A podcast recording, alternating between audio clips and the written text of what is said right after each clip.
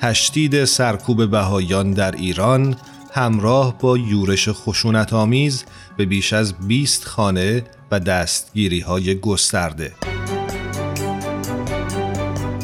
ماموران امنیتی ایران این هفته به خانه های بیش از 20 بهایی در کرج و همدان به صورت مسلحانه یورش بردند و بر اساس آخرین اطلاعات موجود حداقل 19 نفر را بازداشت کردند. بسیاری از این بهاییان در جریان این حملات مورد آزار و اذیت کلامی و فیزیکی قرار گرفتند. جدیدترین دستگیری ها و تفتیش منازل که شامل آزار و اذیت چهار زن سالمند نیز بود این نگرانی ها را تایید می کند که دولت ایران بار دیگر فشارها بر جامعه ستمدیده بهایی در این کشور را مضاعف کرده است. ده بهایی دیگر که همگی زن هستند ماه گذشته در اصفهان دستگیر شدند. 26 نفر دیگر به مجموع 126 سال زندان محکوم شدند.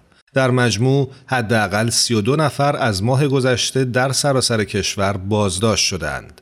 خانه های پنج زن سالمند 70 تا 90 ساله در همدان مورد یورش قرار گرفت. یکی از این افراد از بیماری آلزایمر رنج می‌برد و دیگری پس از حمله به منزلش به دلیل آشفتگی و استراب ناشی از این اتفاق به سرعت به بخش مراقبت های ویژه بیمارستان منتقل شد. در موردی دیگر درب منزل خانم سالمند 82 ساله را شکستند و در قیاب وی اقدام به تفتیش و واژگونی وسایل منزل وی کردند. شوهران دو نفر از این زنان از جمله بیش از دیویست بهایی بودند که پس از انقلاب اسلامی 1357 توسط حکومت ایران اعدام شدند. اطلاعات بیشتری در مورد اتهامات وارده علیه بهایان دستگیر شده و محل نگهداری آنها موجود نیست. سیمین فهندج نمایندگی جامعه جهانی بهایی در سازمان ملل در ژنو گفت حکومت ایران هر هفته که میگذرد و با هر موج جدید دستگیری شواهد جدیدی را از میزان ظلم خود و قصدش برای آزار و اذیت بهایان تنها به دلیل اعتقاداتشان حتی در دوران سالمندی نشان می‌دهد. تفتیش منازل سالمندان و بیماران زنانی که بیش از چهل سال پیش همسران خود را به خاطر همین حکومت از دست دادند نشانگر این است که هر گونه تلاش مقامات ایرانی برای توجیه اقداماتشان پوچ و کذب است. بهایان بیمار و سالمند چه تهدیدی برای حکومت ایران محسوب می شوند؟ هیچ چیز جز تعصب مذهبی نمی تواند چنین اقدامات بیرحمانه ای را توجیه کند. موج اخیر دستگیری ها در همدان، کرج، اصفهان و یزد و همچنین تداوم محرومیت از آموزش عالی بازداشت پیرمرد 90 سالی باهایی که پیش از این ده سال را در زندان سپری کرده بود و هدف قرار دادن 180 نفر دیگر در حالی اتفاق میافتد که کمپین جهانی داستان ما یکیست از تیر ماه 1402 در یادبود اعدام ده زن بهایی در سال 1362 و برای حمایت از تلاش گسترده ایرانیان جهت دستیابی به عدالت و برابری راه اندازی شده است.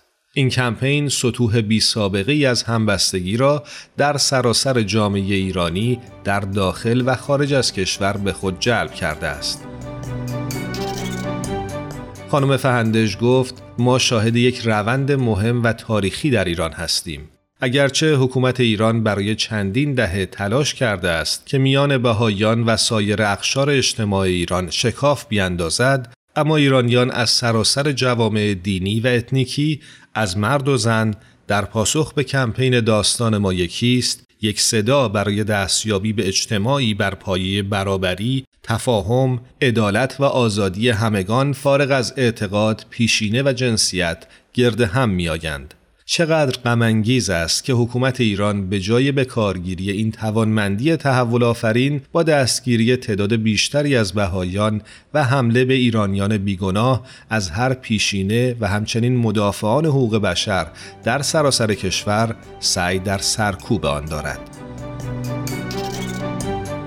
44 سال سرکوب توسط حکومت ایران در سندی جدید از جامعه جهانی بهایی با عنوان مسئله بهاییان سرکوب و استقامت در ایران که این ماه منتشر شد به تفصیل شرح داده شده است. جاوید رحمان گزارشگر ویژه سازمان ملل در سخنرانی در حضور کشورهای عضو سازمان ملل در تاریخ چهارم آبان گفت از تیر ماه 1401 تا به حال حملات علیه جامعه بهاییان و آزار و اذیت آنها با بیش از 333 مورد گزارش شده افزایش قابل توجهی داشته است. از جمله این موارد بازداشت های خودسرانه، بازجویی، دستگیری های غیرقانونی، شکنجه، بدرفتاری، تخریب اموال، حد حرمت قبرستان، محرومیت از حق تحصیل و سایر فشارهای اقتصادی بوده است.